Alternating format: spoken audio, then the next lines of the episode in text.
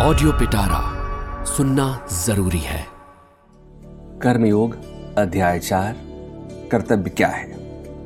कर्मयोग का तत्व समझने के लिए जान लेना आवश्यक है कि कर्तव्य क्या है।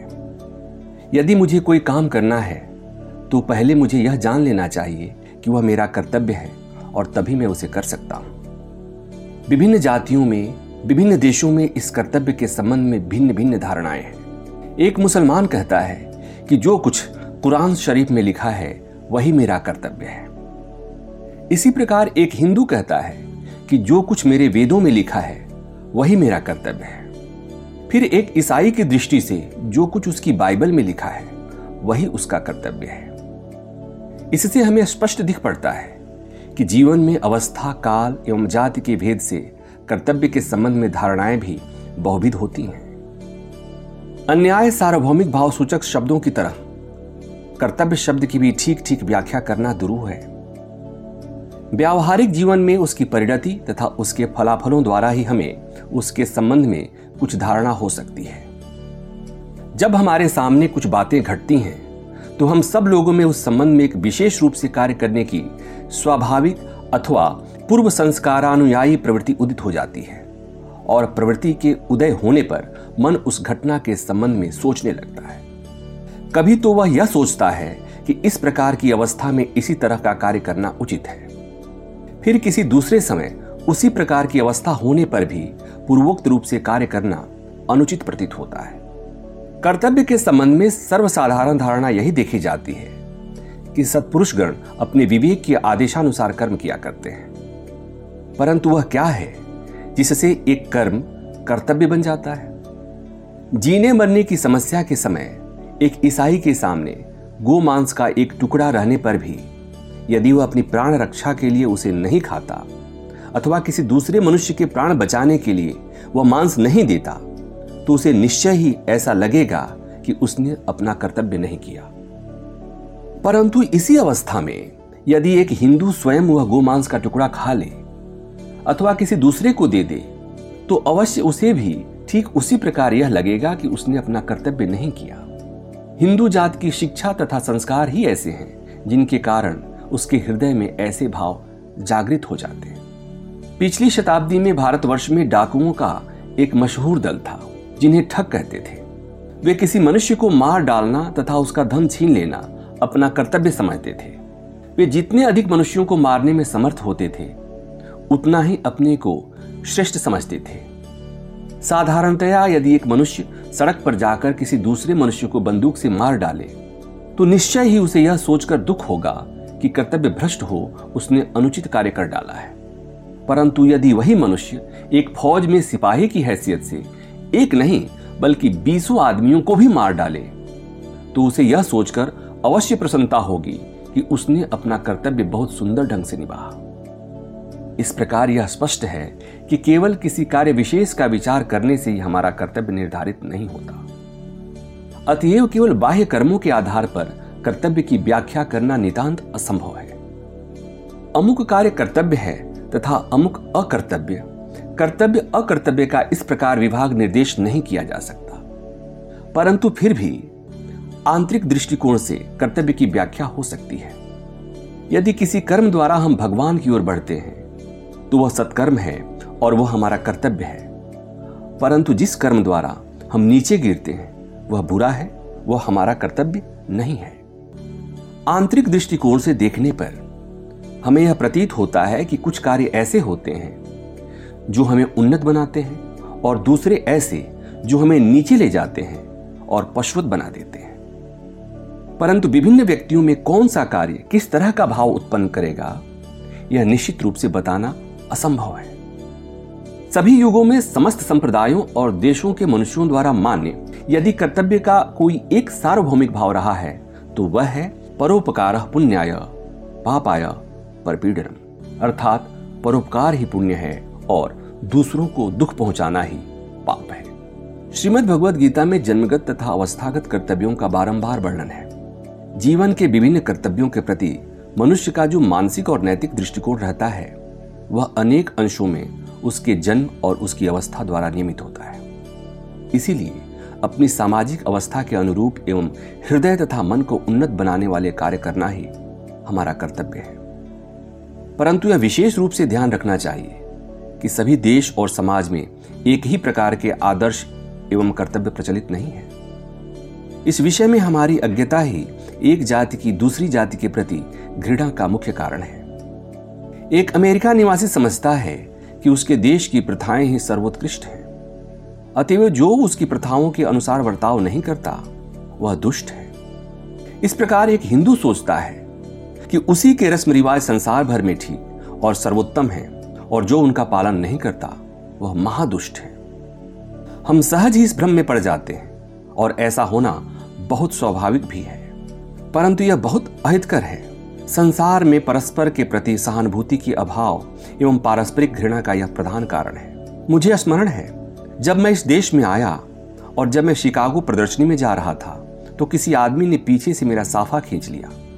मैंने पीछे घूमकर देखा तो अच्छे कपड़े पहने हुए एक सज्जन दिखाई पड़े। मैंने उनसे बातचीत की और जब उन्हें यह मालूम हुआ कि मैं अंग्रेजी भी जानता हूं तो वह बहुत शर्मिंदा हुए। इसी प्रकार उसी सम्मेलन में एक दूसरे अवसर पर एक मनुष्य ने मुझे धक्का दे दिया। पीछे घूमकर जब मैंने उनसे कारण पूछा तो वह बहुत लज्जित हुआ और हकला हकला कर मुझसे माफी मांगते हुए कहने लगा, आप ऐसी पोशाक क्यों पहनते हैं? इन लोगों की सहानुभूति बस अपनी ही भाषा और वेशभूषा तक सीमित है। शक्तिशाली जातियां कमजोर जातियों पर जो अत्याचार करती हैं उसका अधिकांश इसी दुर्भावना के कारण होता है। मानव मात्र के प्रति मानव का जो बंधुभाव रहता है उसको यह सोख लेता है। संभव है वह मनुष्य जिसने मेरी पोशाक के बारे में पूछा था तथा जो मेरे साथ मेरी पोशाक के कारण ही दुर्व्यवहार करना चाहता था, एक भला आदमी रहा हो, एक संतान वत्सल पिता और एक सभ्य नागरिक रहा हो, परंतु उसकी स्वाभाविक सहृदयता का अंत बस उसी समय हो गया जब उसने मुझ जैसे एक व्यक्ति को दूसरे वेश में देखा। सभी देशों में विदेशियों को अनेक प्रकार के अत्याचार सहने पड़ते हैं क्योंकि वे यह नहीं जानते कि परदेश में अपनों को कैसे बचाएं, और इस प्रकार वे उन देशवासियों के प्रति अपने देश में मूल धारणाएं साथ ले जाते हैं। मल्लाह, सिपाही और व्यापारी दूसरे देशों में ऐसे अद्भुत व्यवहार किया करते हैं जैसा अपने देश में करना वे स्वप्न में भी नहीं सोच सकेंगे।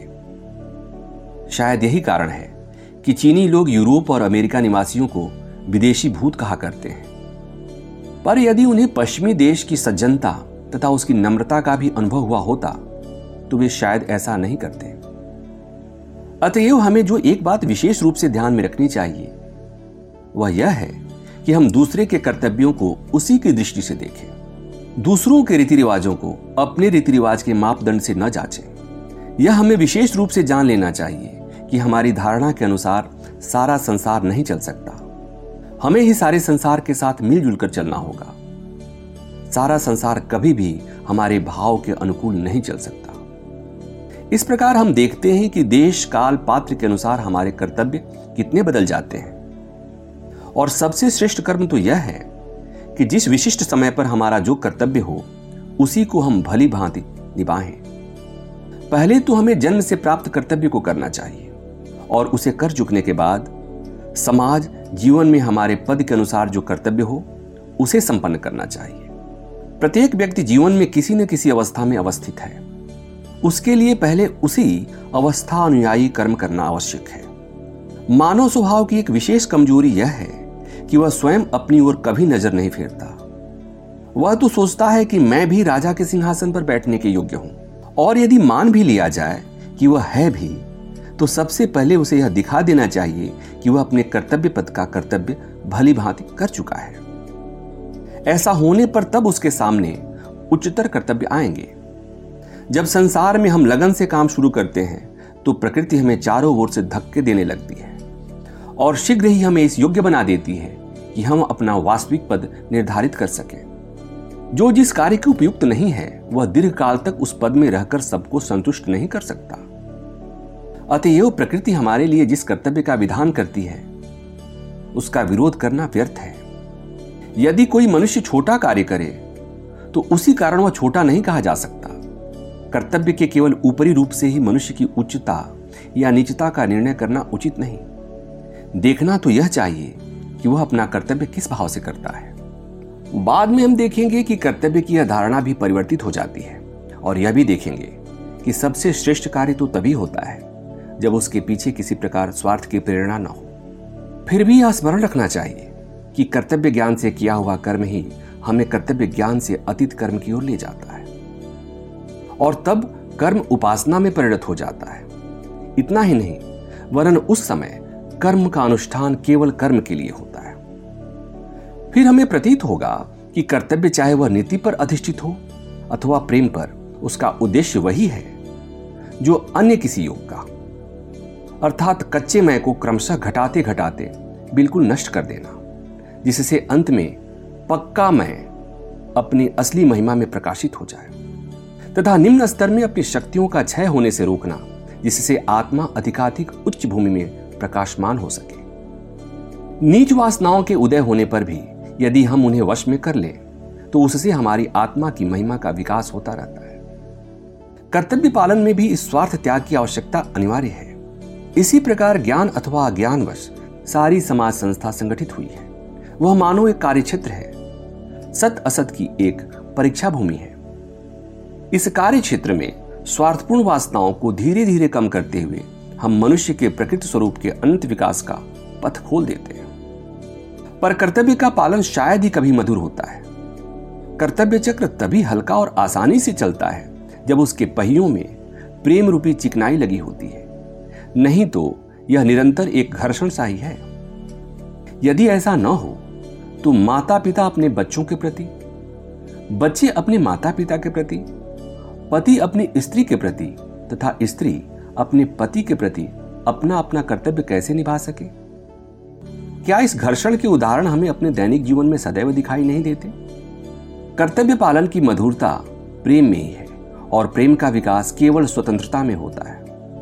परंतु सोचो तो सही, इंद्रियों का, क्रोध का, ईर्ष्या का तथा मनुष्य के जीवन में प्रतिदिन होने वाली अन्य सैकड़ों छोटी छोटी बातों का गुलाम होकर रहना क्या स्वतंत्रता है?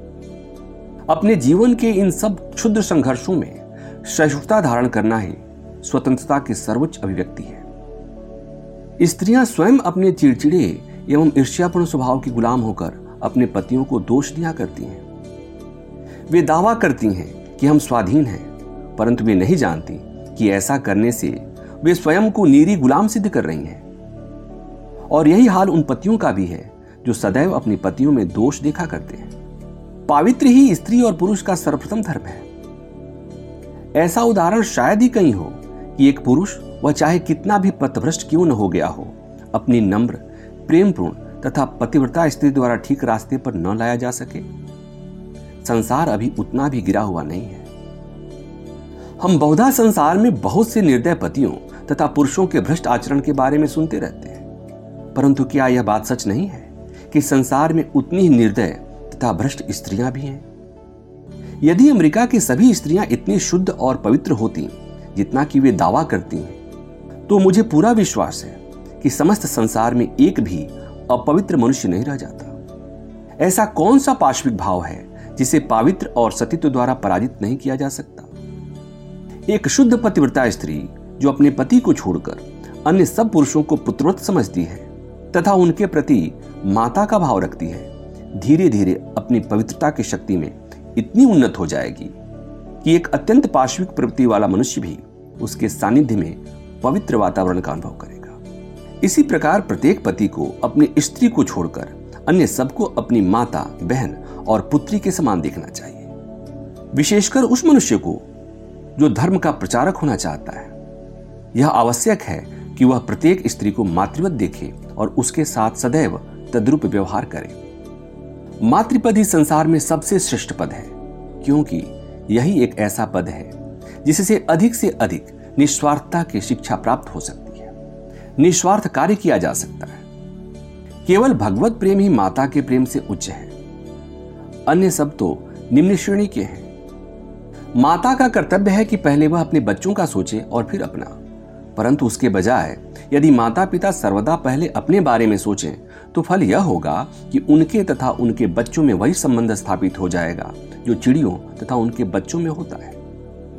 चिड़ियों के बच्चे जब उड़ने योग्य हो जाते हैं तो अपने माँ बाप को पहचानते तक नहीं। वास्तव में वह पुरुष धन्य है जो स्त्री को ईश्वर के मातृभाव की प्रतिमूर्ति समझता है, और वह स्त्री भी धन्य है जो पुरुष को ईश्वर के पितृभाव की प्रतिमूर्ति मानती है, तथा वे बच्चे भी धन्य हैं जो अपने माता पिता को भगवान का ही रूप मानते हैं। हमारी उन्नति का एकमात्र उपाय यह है कि हम पहले वह कर्तव्य करें जो हमारे हाथ में है, और इस प्रकार धीरे धीरे शक्ति संचयित करते हुए क्रमशः हम सर्वोच्च अवस्था को प्राप्त कर सकते हैं। किसी भी कर्तव्य को घृणा की दृष्टि से नहीं देखना चाहिए। मैं पुनः कहता हूं कि जो व्यक्ति अपेक्षाकृत निम्न कार्य करता है वह किसी उच्चतर कार्य करने वाले की अपेक्षा निम्नतर श्रेणी का नहीं हो सकता।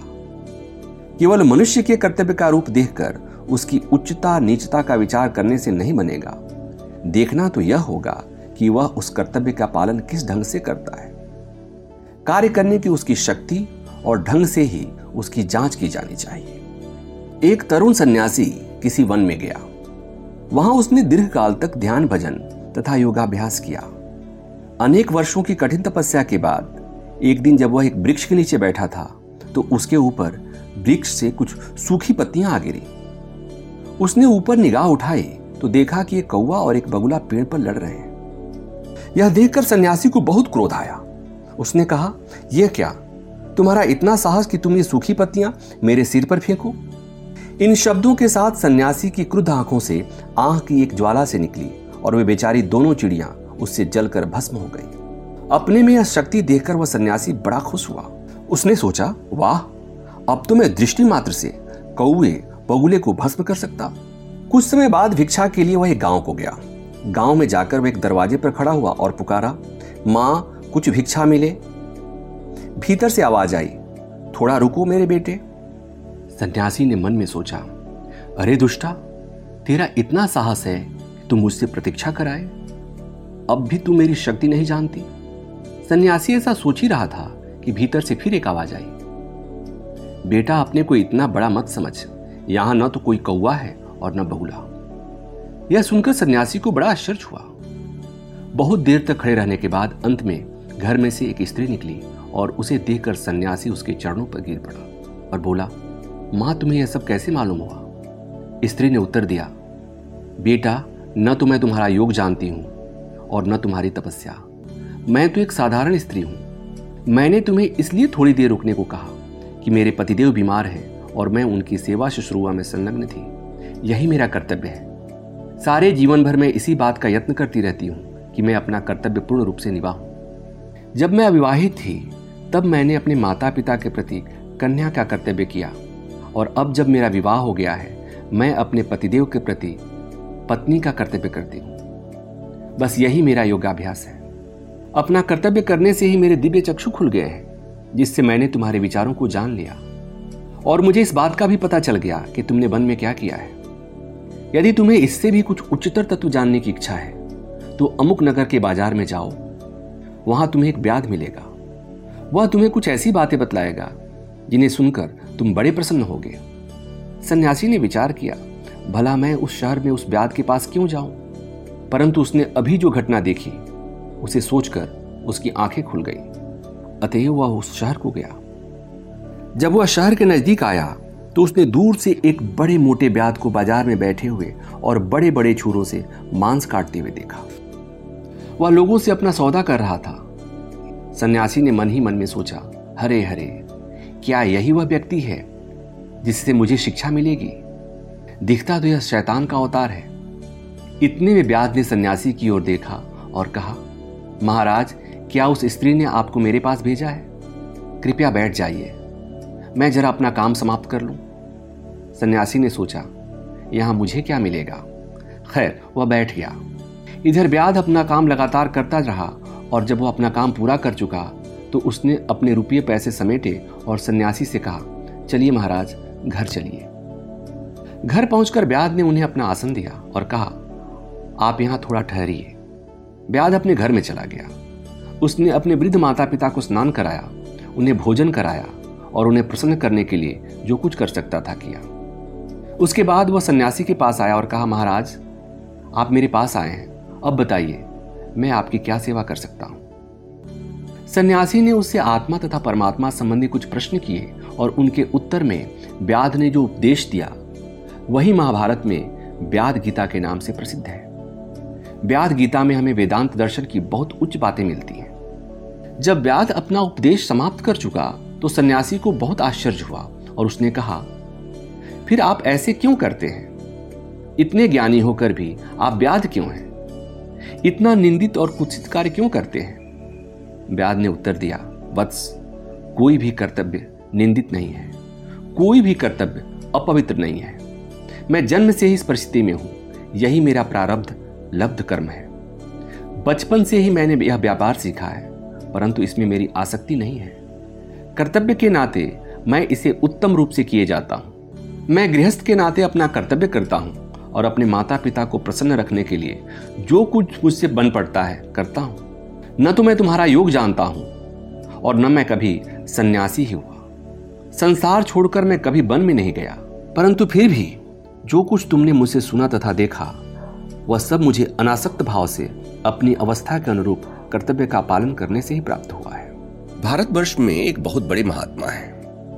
अपने जीवन में मैंने जितने बड़े बड़े महात्मा देखे वे उनमें से एक हैं। वे एक बड़े अद्भुत व्यक्ति हैं, कभी किसी को उपदेश नहीं देते। यदि तुम उनसे कोई प्रश्न पूछो भी तो भी वे उसका उत्तर नहीं देते। गुरु का पद ग्रहण करने में वे बड़े संकुचित होते हैं।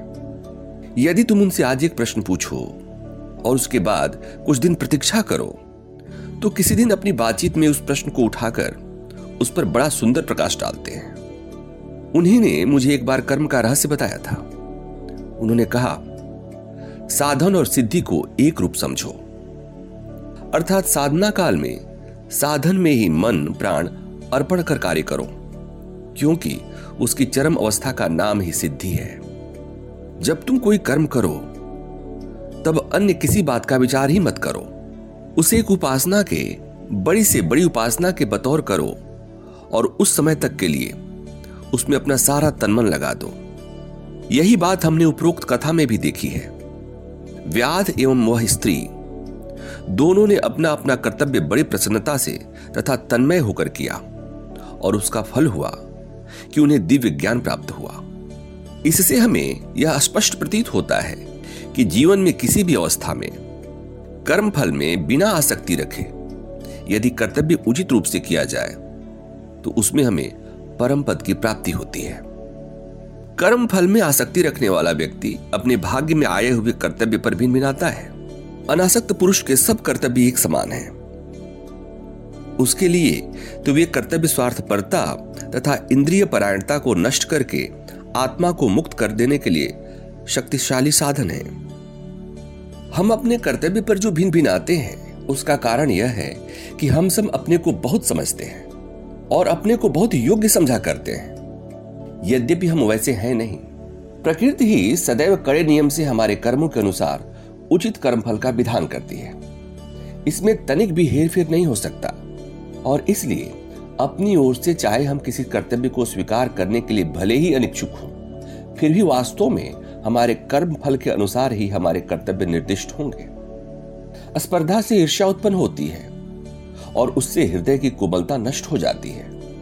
असंतुष्ट तथा तकरारी पुरुष के लिए सभी कर्तव्य नीरस होते हैं। उसे तो कभी भी किसी चीज से संतोष नहीं होता और फलस्वरूप उसका जीवन दुभर हो उठना और असफल हो जाना स्वाभाविक है। हमें चाहिए कि हम काम करते रहें और जो कुछ भी हमारा कर्तव्य हो उसे करते रहें। अपना कंधा सदैव काम से भिड़ाए रखें और तभी हमारा पथ ज्ञानालोक से आलोकित हो जाएगा। ऐसी ही इंटरेस्टिंग किताबें कुछ बेहतरीन आवाजों में सुनिए सिर्फ ऑडियो पिटारा पर। ऑडियो पिटारा सुनना जरूरी है।